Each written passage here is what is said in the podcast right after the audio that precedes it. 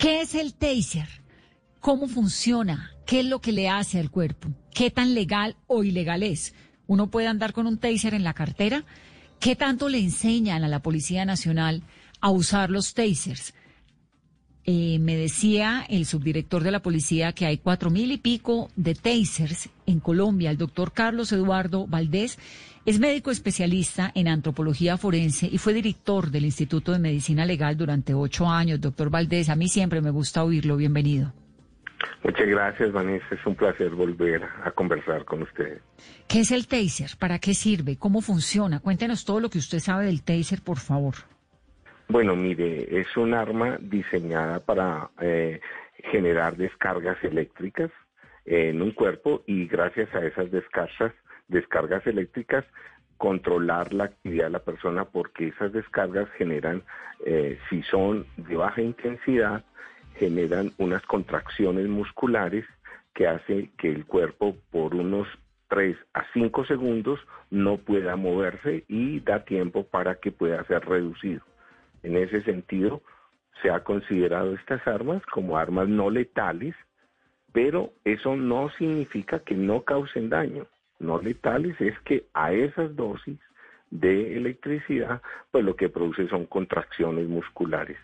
Pero indudablemente pueden causar daño dependiendo de la persona, ¿no? Dependiendo de las condiciones de la persona, dependiendo de la frecuencia con que se aplique la corriente y dependiendo de la superficie de contacto también en que se aplique esa corriente. Es básicamente como una pistola de corriente, ¿no? De electricidad. Exacto, es una pistola de corriente que a dosis bajas genera espasmos en el músculo por el flujo de corriente. Sí, para que uno se asuste y se quite. Es de lo que se trata. Para que los músculos entren en un estado de contracción y no pueda moverse. Más o menos eso dura entre 3 a 5 segundos. La persona que tiene, por ejemplo, un comportamiento agresivo, entre 3 y 5 segundos no se puede mover y es el tiempo suficiente para reducirlo.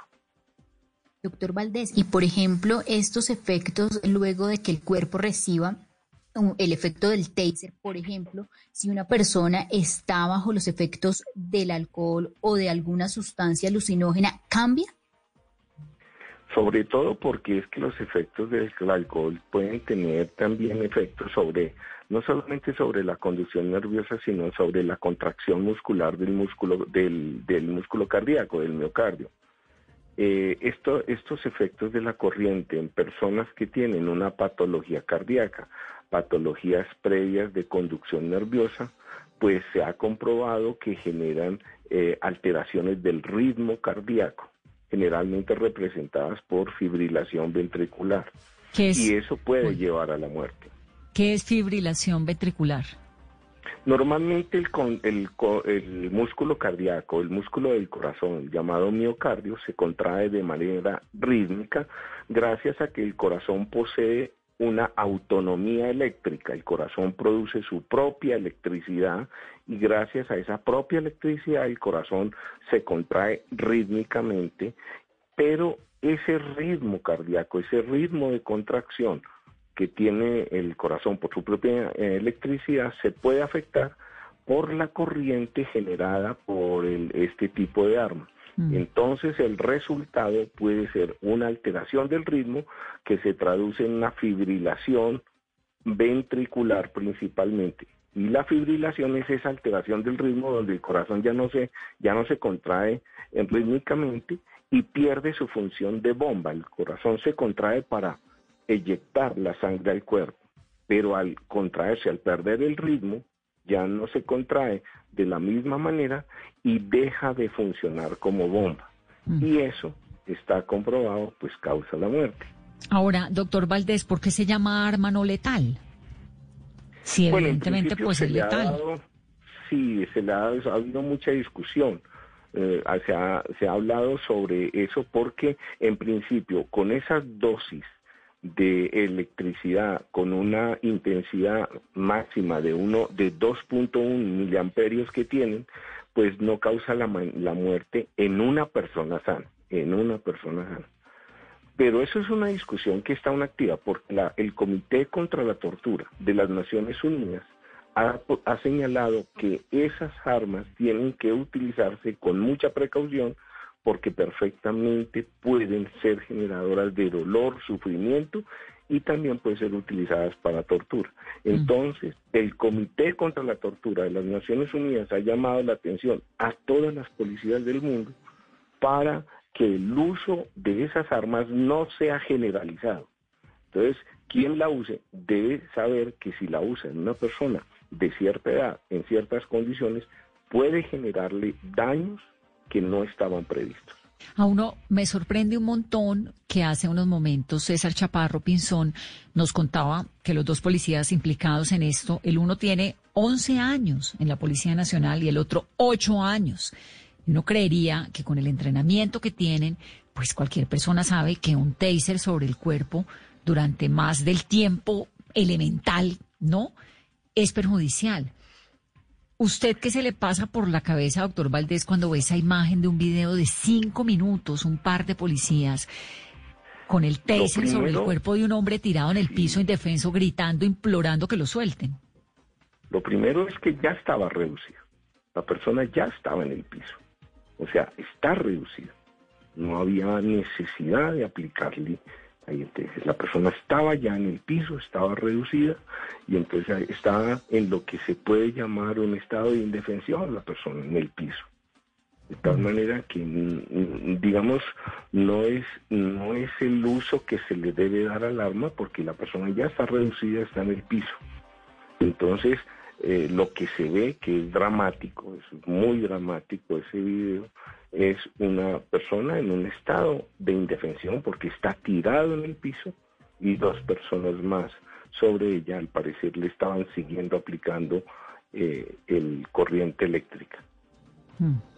Ahora, las consecuencias, porque obviamente en esta investigación lo que viene, y lo lógico, es un dictamen de medicina legal, ¿verdad?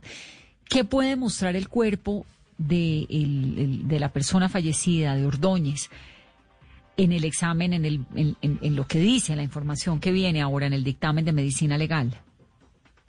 Bueno, lo primero es que el Instituto de Medicina Legal cuenta con personal muy idóneo para poder hacer este tipo de necropsia, y hay que solicitar que se aplique el protocolo de Minnesota muy exegéticamente.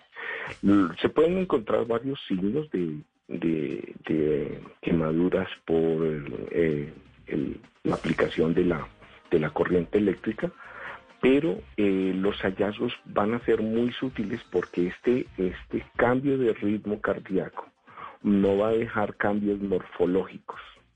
Es decir, cambios en la morfología del corazón no se van a encontrar, porque lo que se altera es el ritmo de contracción del músculo cardíaco, ¿no? Pero por eso el Instituto de Medicina Legal, con todo su personal médico científico que posee de muy alta calidad, pues tendrá que aplicar muy bien el protocolo de Minnesota, que es el protocolo que en estos casos las Naciones Unidas recomiendan para los médicos forenses cuando hay unas muertes en estas condiciones.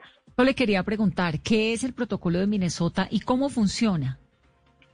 El protocolo de Minnesota es un protocolo diseñado por médicos para investigar muertes arbitrarias, muertes en donde pueden existir violación a los derechos humanos. Es un protocolo que se actualizó hace 4 años, en el 2016, adoptado por las Naciones Unidas, suscrito por los estados, entre ellos Colombia, por diferentes instrumentos internacionales de protección de los derechos humanos, y que el Instituto de Medicina Legal de Colombia lo aplica permanentemente, pero aquí debe ser un método estricto de aplicación aquí.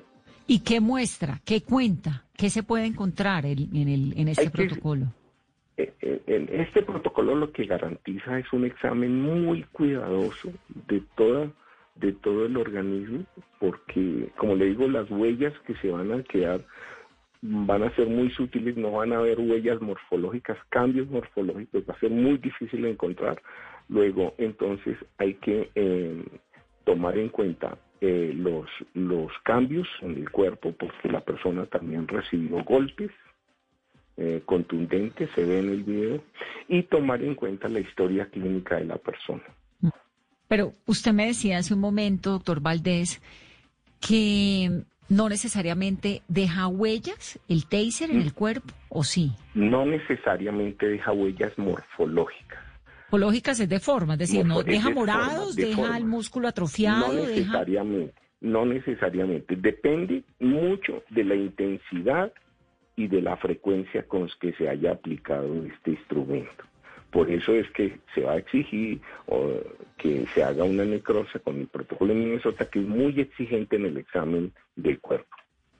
Pero y entonces, si no deja una huella o no deja cómo verlo, ¿de qué manera un dictamen de medicina legal puede decir el señor falleció por uso de taser? O puede decir porque le dio un infarto, porque le dio algo, digamos, ¿cómo lo puede vincular? Si es que fue esa la causa. Bueno, lo que estoy diciendo es que no deja huella, no deja cambios morfológicos, por ejemplo, en el corazón.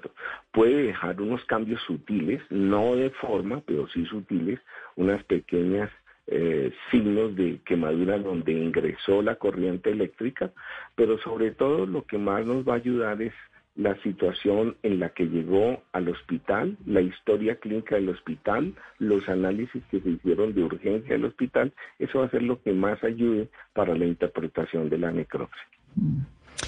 Pues, doctor Valdés, la verdad que es tan grave esto que ha ocurrido. Estamos ahora esperando la investigación, lo que diga el Instituto de Medicina Legal, la investigación interna de la policía. Es una situación pues muy trágica para todos, para la institucionalidad, para el país. Estamos viendo la situación de orden público que se está complicando de esta manera.